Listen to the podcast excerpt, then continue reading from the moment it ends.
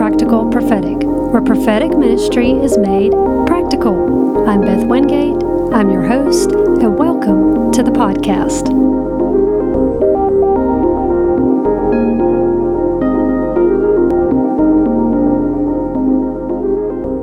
On our podcast today, we are going to talk about speak up. Now, last week we talked about shh, listen, and that was primarily in the context of prayer. But today I want to encourage you about speaking God's word out loud and the power that that can have in your life. And I've got a lot of scripture to give you because this may be foreign to you about speaking God's word out loud.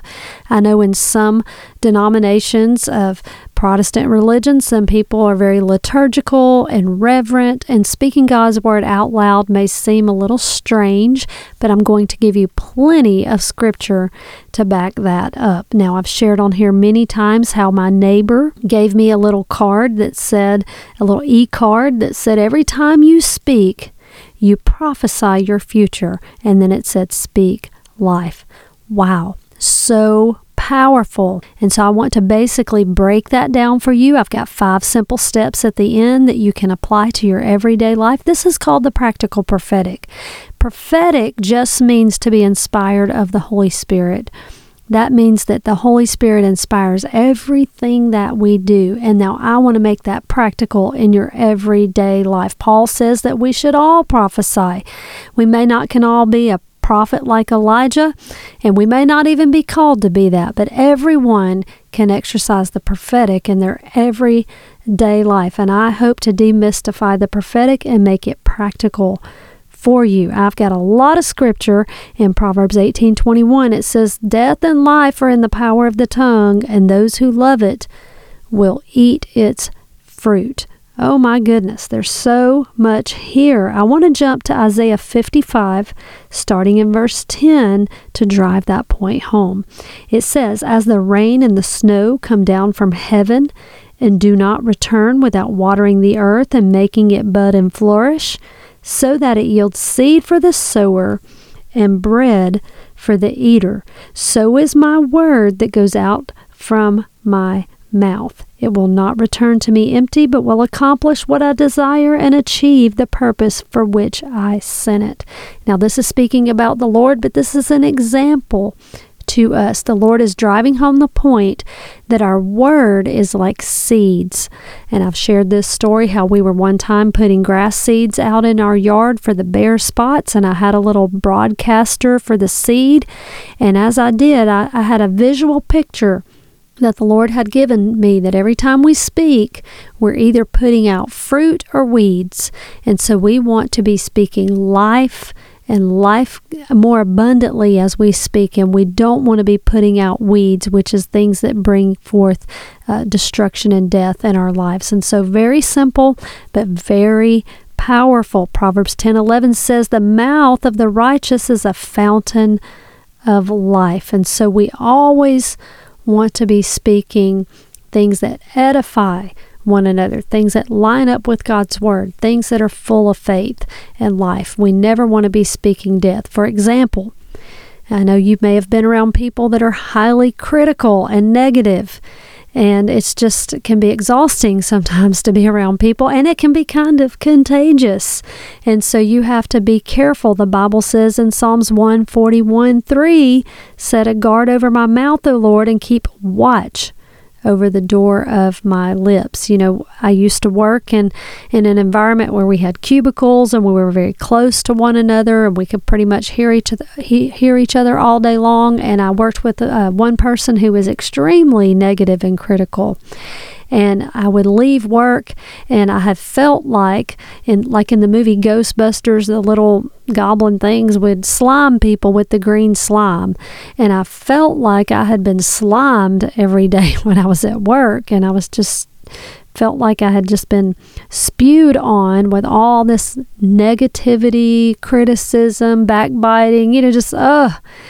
I was like, Lord, I, I, I got to get clean. This is too much. You know, this is, I got to get this off of me. So I would drive home listening to worship music because I just felt like I needed to get that cleansed off of me. And after, you know, being around those people every single day, it can really wear you down. And so you need to put a guard over your mouth and you need to realize that your words can bring forth life or death. The Bible says that the power of life and death are in the tongue. And so we need to watch the things we say and we need to watch out who we surround ourselves with. And so, uh, just like I said, that piece of paper, you know, we can put two columns on the paper life and life more abundantly or kill, steal, and destroy. Does your speech bring abundant life?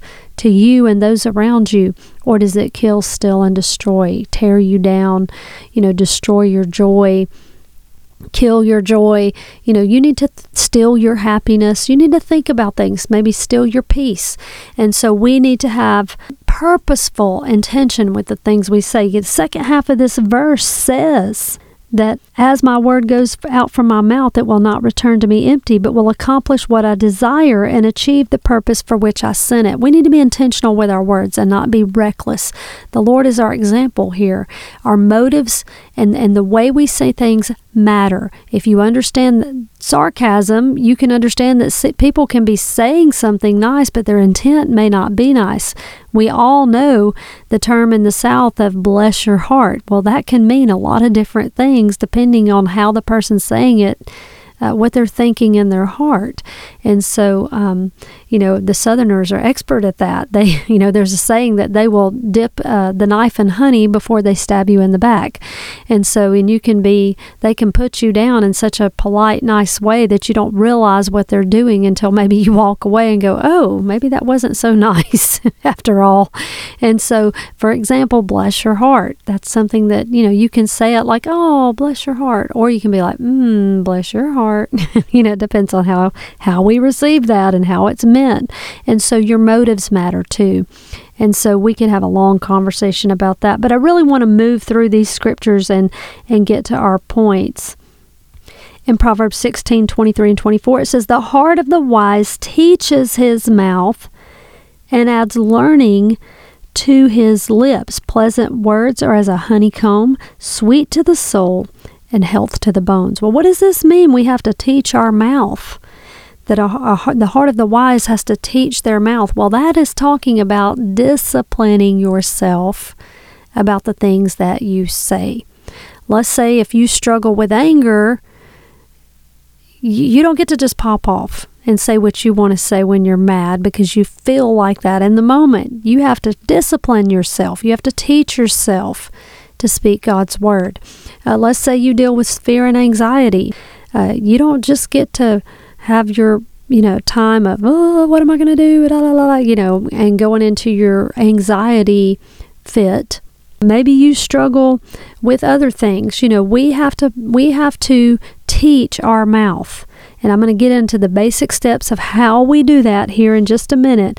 But we need to we need to discipline ourselves, especially in the area of our mouth. When God created the heavens and the earth, He did it by speaking creation. There's so much power in what we say, and what we say matters. Hebrews 4:12 teaches us that the word of God is alive and active.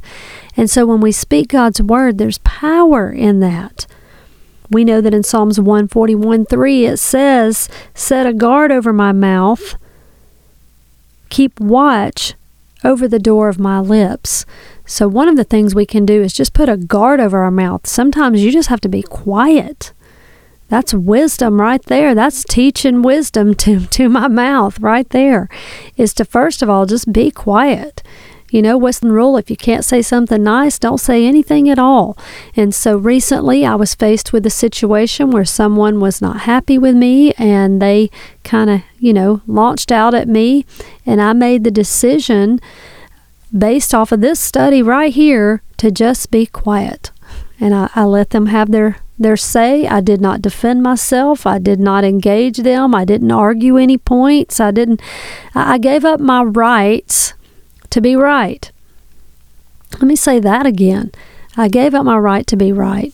And so I just just sat there And um, I did bring clarity to one point, uh, you know, that basically this was basically a misunderstanding communication breakdown and then i basically uh, just said listen i can't talk about this right now. And i made the decision not to carry on the conversation and, and basically let the dust settle and, and we could revisit. We'll circle back you know i like circle back. And so um, because there's a lot of value in just letting emotions settle. And so sometimes the wisdom is just to be quiet uh, it depends on what the situation is, but oftentimes just be quiet. Set a guard over my mouth, O Lord. There's so there's so much just right there. In Psalms 19:14 it says, "Let the words of my mouth and the meditation of my heart be acceptable in thy sight, O Lord, my strength and my redeemer." So we always want to be pleasing and acceptable to the Lord in the things that we say. There's wisdom in that. We always want to do that. In Proverbs 18:21 it says death and life are in the power of the tongue and, and those that love it will eat its fruit. Well, there again just like in Isaiah 55, our words are like seeds. You know, I was talking about how and we were planting seed and I had this little hand seed broadcaster and the Lord sort of spoke to me through that that we're either broadcasting fruit or weeds. Everything we say is either going to bring life or death. And so we need to be careful with the words we say. We need to be intentional with the words that we say. We we always want to be speaking life. Proverbs 10:11 says, "The mouth of the righteous is a fountain of life. And so words are like seeds, and we need to be very mindful of that. The words have power. You know, we think of the old saying when we were kids sticks and stones will break my bones, but words will never hurt me. Well, that's not exactly true. There's power in the words that we speak. You know, go ask a child who was maybe struggling with being overweight, or maybe they were you know, whatever, you know, people saying things to them, that's very hurtful over time. And, and that can lead to a lot of insecurity and struggle in people's lives. And so, kindness matters and our words matter and what we say matters. And we're giving plenty of scripture to back that up that we need to be mindful of the words we say. We either, we either speak life or death every time we open our mouth, just like what, what I said. Every time you speak, you prophesy your future. And so we're either spe- speaking words and life, which are like fruit, or we are speaking weeds, which is like criticism, negativity, you know, uh, venom, if you will, or fear and anxiety. And so we need to be mindful of the things that we say.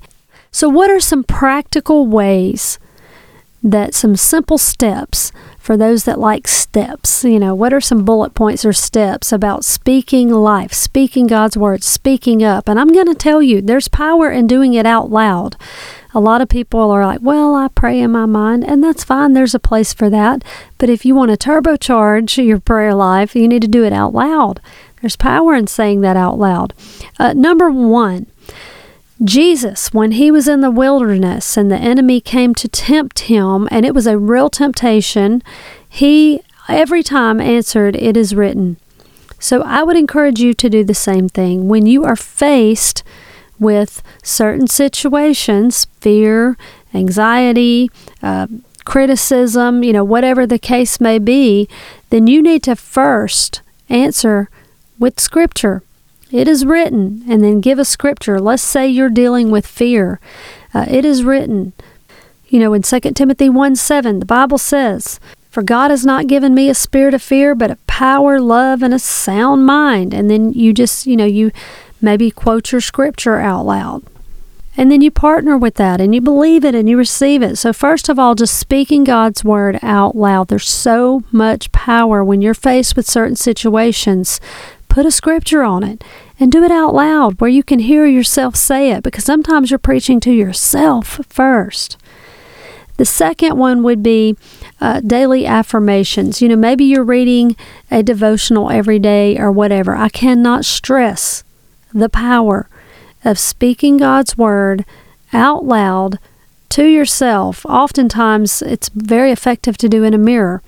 And so, and make it in the first person if you can. Let's let's take that same scripture out of 2 Timothy 1 7 that says, For God has not given me, Beth, a spirit of fear, but He has given me power and love and a sound mind. And so you embrace that, you partner with that, you speak it out loud over yourself. And there's power in doing that out loud. That's why I say speak up. Hear yourself. You need to hear yourself. Your spirit man is coming into alignment with God's word when you do that, and then it's forcing your flesh and your soul to get in line too. Number three, uh, James 4 7 resist the devil and he will flee from you.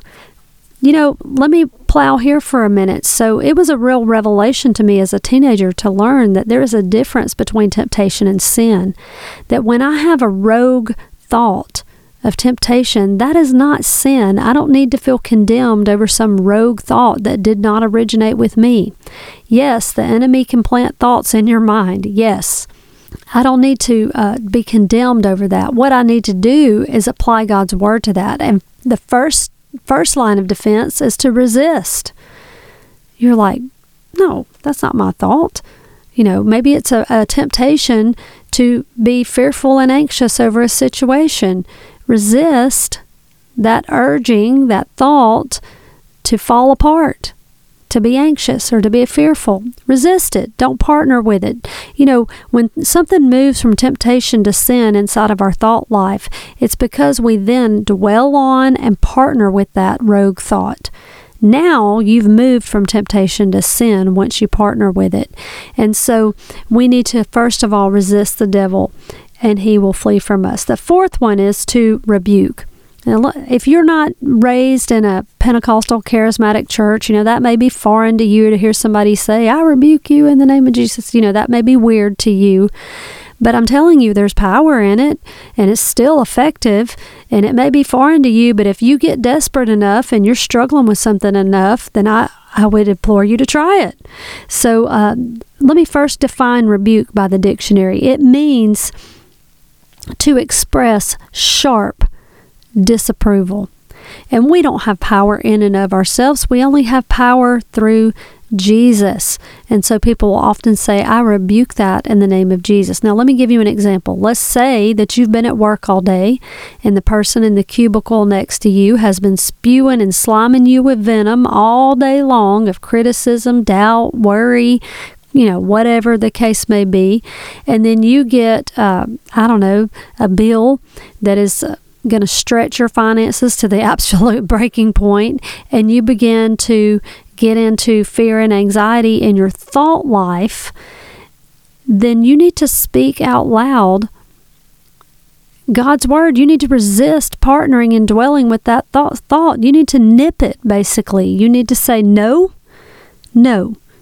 It is written that, you know, and, and you apply that scripture about blessing in your life that and you speak God's word over yourself. You know, my biggest mission field, my biggest ministry is often to myself. And so you have to you have to talk to yourself oftentimes and you have to resist the enemy coming to to uh, tear you down and make you fall apart. The Bible says the power of life and death are in the tongue. And so you have to say it out loud. You have to preach to yourself. You know, uh, lay hands on yourself, pray over yourself. And that will move us into the fifth point, which is to make a declaration, to declare. The Webster's Dictionary definition for declare is an emphatic acknowledgement of possession Oh my goodness, that's showing that you have ownership of something. When a king would make a declaration over his domain, it became the law. If the king said everybody had to, you know, I don't know, do whatever, uh, eat chicken on Tuesdays, then his declaration became the law of the land, and that would become the law that everybody had to eat chicken on Tuesday or whatever. And so when the king spoke, there was authority and power behind it. Well, the Lord has given you authority. Everything goes back to the garden. And the Lord told us to guard and tend the garden. And so you, and that's speaking of you metaphorically, you know, your life is like a garden and you have to guard and tend your garden. And so one of the things that we can learn about authority is that where God has given you authority, you need to take that authority, and you do that oftentimes through declaration. That's how a king would rule by the words that he would say.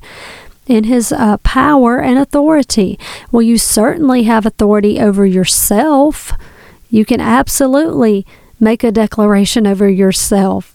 Uh, as a parent, you'll have authority over your children, certainly, and you can make declarations over them until they're older. And when they become adults, then your your authority with them will be greatly diminished. and so, uh, you you may have limited authority maybe over your job, your church, or a position of authority that you're in, and you need to exercise authority where you have it. But where you do have authority, you need to exercise your authority to the fullest.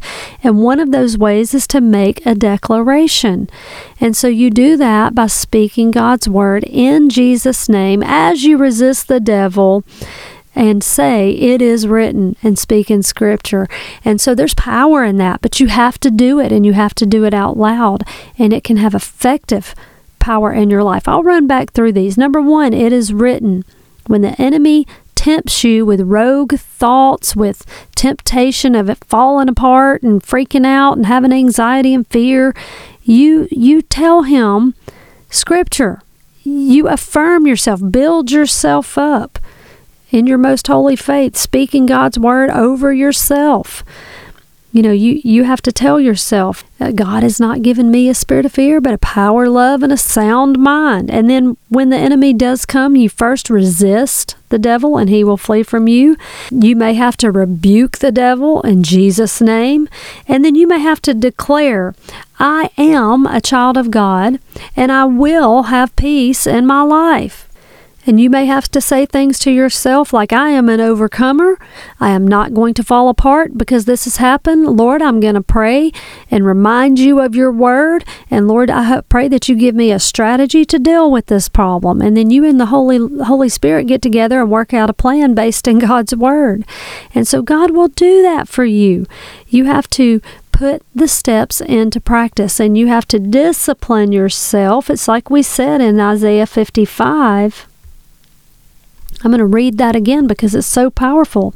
It says, As the rain and the snow come down from heaven and do not return to it without watering the earth and making it bud and flourish, so that it yields seed for the sower and bread for the eater. So it's painting a picture here of the cycle of a seed, and it's telling us, So is the word that goes out of my mouth. It will not return to me empty, but it will accomplish what I desire and achieve for the purpose in which I sent it.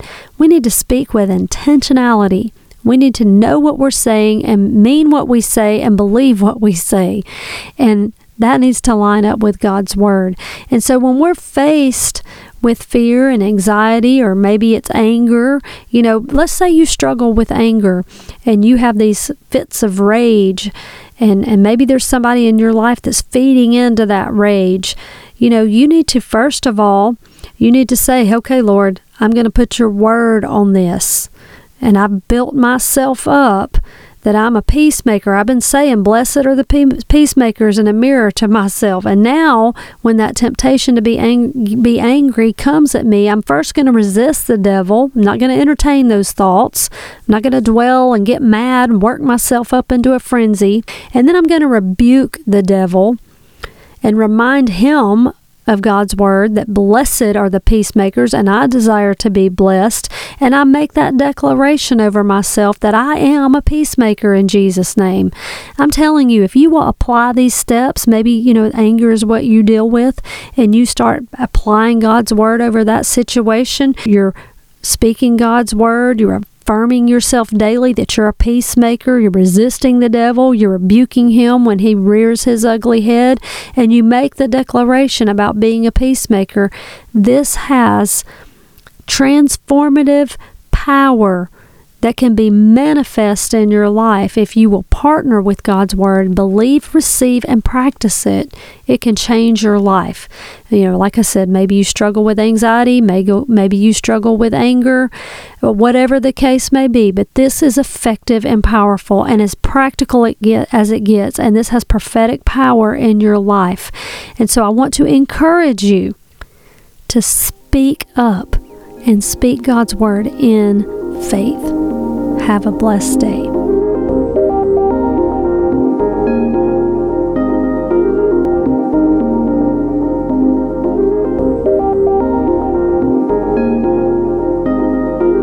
Thank you for listening to today's podcast. Please be sure to hit the subscribe button so you'll be informed next time I post. Thank you again and have a blessed day.